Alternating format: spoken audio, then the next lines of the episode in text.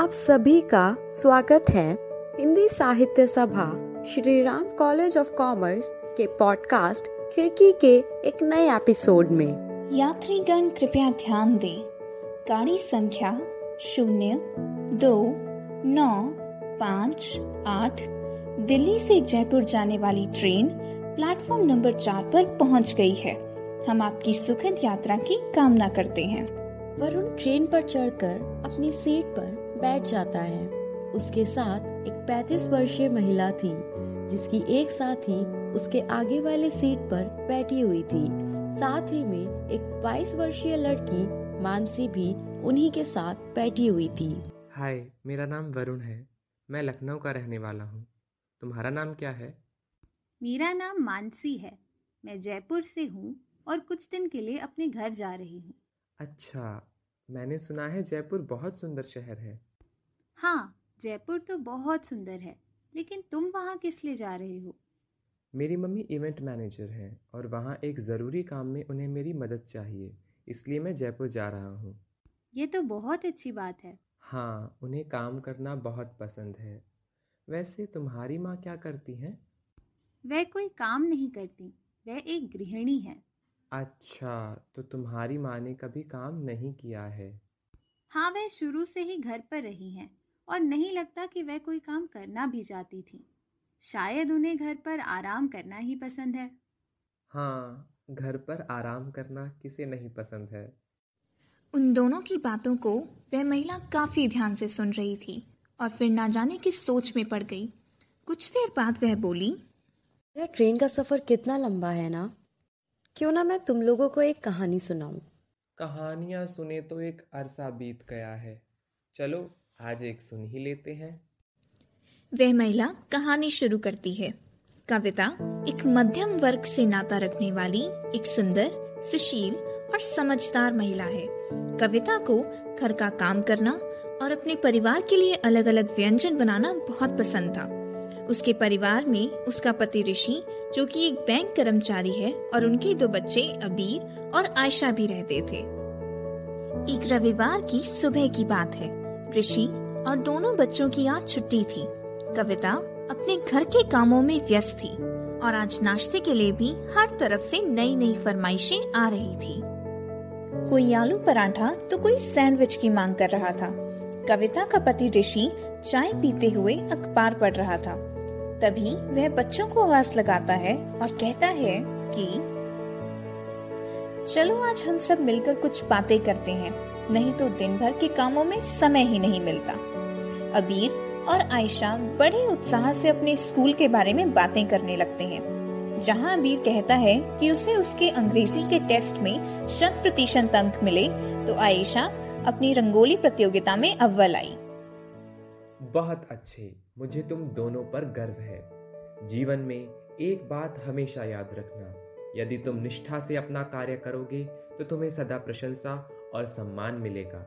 मगर इसके लिए कठिन परिश्रम करना पड़ता है। मुझे ही देखो मैं ऑफ़िस में इतनी मेहनत करता हूँ तब जाकर घर चलाने के लिए पैसे कमा पाता हूँ। तभी आयशा और अबीर कहते हैं कि हाँ पापा हमें जीवन में कितना संघर्ष करना पड़ता है। कितना अच्छा होता ना अगर हम सभी मम्मी की तरह घर पर ही समय बिता पाते और सारा दिन आराम करते। अरे यह क्या बात हुई? मैं भी तो सारा दिन अपने काम में व्यस्त रहती हूँ। अगर तुम्हें लगता है कि घर पर रहने का मतलब आराम करना है तो यह एक बेतु की बात है। अरे इसमें इतना गुस्सा करने वाली क्या बात है? आखिर घर का काम होता ही कितना है? यह सब बातें सुनकर कविता चुप हो गई और कुछ क्षण बाद बोली मैं बहुत समय से अपने मायके जाने की सोच रही थी। अगर तुम्हें घर संभालना इतना ही आसान लगता है तो मुझे उम्मीद है कि तुम्हें इसमें कोई परेशानी नहीं होगी। तो मैं कल जा रही हूँ। तुम मेरे पीछे से सब संभाल लोगे ना ऋषि? हाँ हाँ तुम आराम से जाओ। मैं सब संभाल लूँगा। अगली ही सुबह कविता पाँच बजे की ट्रेन से अपने मायके के लिए निकल जाती है। सुबह जल्दी उठने के लिए ऋषि ने अलार्म लगाया हुआ था लेकिन उसके बावजूद भी वह नहीं उठ पाया। और इसी के चलते उसके बच्चों को स्कूल के लिए बहुत देर हो गई। ऋषि, जल्दी जल्दी उठा और उसे याद आया कि उसे बच्चों का टिफ़िन भी देना है। मगर उनकी स्कूल की बस आने में केवल दस मिनट ही बचे थे तो उसने बिस्किट का पैकेट ही अपने बच्चों के हाथ में थमा दिया। बच्चों के जाने के बाद ऋषि घर के काम, जैसे बर्तन धोना और दोपहर के खाने बनाने में लग गया। और इस वजह से उसे अपने ऑफ़िस के लिए बहुत देर हो गई। आज इस हड़बड़ाहट में ऋषि का एक भी काम ठीक से नहीं हो पाया। ऋषि, सुबह के कामों में इतना थक गया था कि वह ऑफ़िस के काम में बिल्कुल ध्यान नहीं दे पाया और शाम को घर आकर भी उसे निराशा के अलावा कुछ प्राप्त नहीं हुआ। क्योंकि उसका सारा घर पूरी तरह से बिखरा हुआ था और उसे घर के और भी काम करने थे। अब ना ही ऋषि के पास आराम करने के लिए कोई साफ़ जगह थी और ना ही शाम की चाय का कोई इंतज़ाम था। ऋषि अपना ऑफ़िस बैग सोफे पर रखता है कि तभी एक फ़ोन आता है। ऋषि? कविता कैसी हो तुम? मैं तो ठीक हूँ मगर तुम ठीक नहीं लग रहे हो। क्या बताऊँ तुम्हारे बिना सारा घर बिखर गया है। कुछ ठीक नहीं है। तुम जल्दी वापस आ जाओ। पर मैं तो कुछ और दिन रुकने का सोच रही हूँ। नहीं नहीं अगर तुम और रुकी तो मैं यहाँ पागल हो जाऊँगा। मगर मुझे याद है कि तुमने कहा था घर का काम होता ही कितना है। आज मुझे तुम्हारी अहमियत पता लग गई है कि तुम ही इस घर की नींव हो। हम सब तुम्हारे बिना अधूरे हैं। तुम ही इस मकान को घर बनाती हो इसलिए जल्दी घर वापस आ जाओ। हाँ मुझे लगता है कल घर वापस आना ही पड़ेगा। यहाँ पर वह महिला उन दोनों से पूछती है कि कैसी लगी तुम्हें कहानी? जैसे ही वह महिला मानसी और वरुण से यह सवाल पूछती है, उन दोनों के पास मानो बोलने के लिए कोई शब्द ही नहीं थे।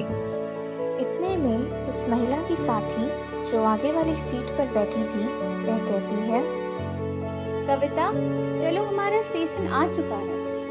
वरुण और मानसी दोनों ही एकदम शांत थे। मानो उन्हें आज बातों ही बातों में जीवन की बहुत बड़ी सीख मिल गई हो। हम सबको भी यह समझना होगा कि ये कहानी सिर्फ़ कविता की नहीं, बल्कि उन लाखों महिलाओं की है, जो अपना सारा जीवन अपने परिवार की सुख और समृद्धि के लिए समर्पित कर देती हैं। कितना अजीब है ना? घर में सबसे ज़्यादा काम करने वाले व्यक्ति को हम बाहर जाकर कुछ काम ना करने वाली कहकर संबोधित करते हैं। वो हम सबसे पहले उठकर हम सबकी बात सोती है। हम सबकी चाहे कितनी भी छुट्टियाँ क्यों ना हो, पर वो हमेशा कार्यरत रहती है। उन्हीं के कारण परिवार का हर व्यक्ति अपने सभी काम समय पर पूरे कर पाता है। अपनी ख्वाहिशों को भुलाकर वो हमारी ख्वाहिशें पूरी करती है। और इन सब के बदले वो गृहिणी हमसे केवल स्नेह और सम्मान चाहती है। इसलिए अब समय आ गया है कि समाज में परिवर्तन आए और गृहिणी को वो दर्जा दिया जाए, जो हमेशा से उसका था। तो इसी के साथ हम विदा लेते हैं। मिलते हैं आपसे एक नए एपिसोड के साथ। धन्यवाद।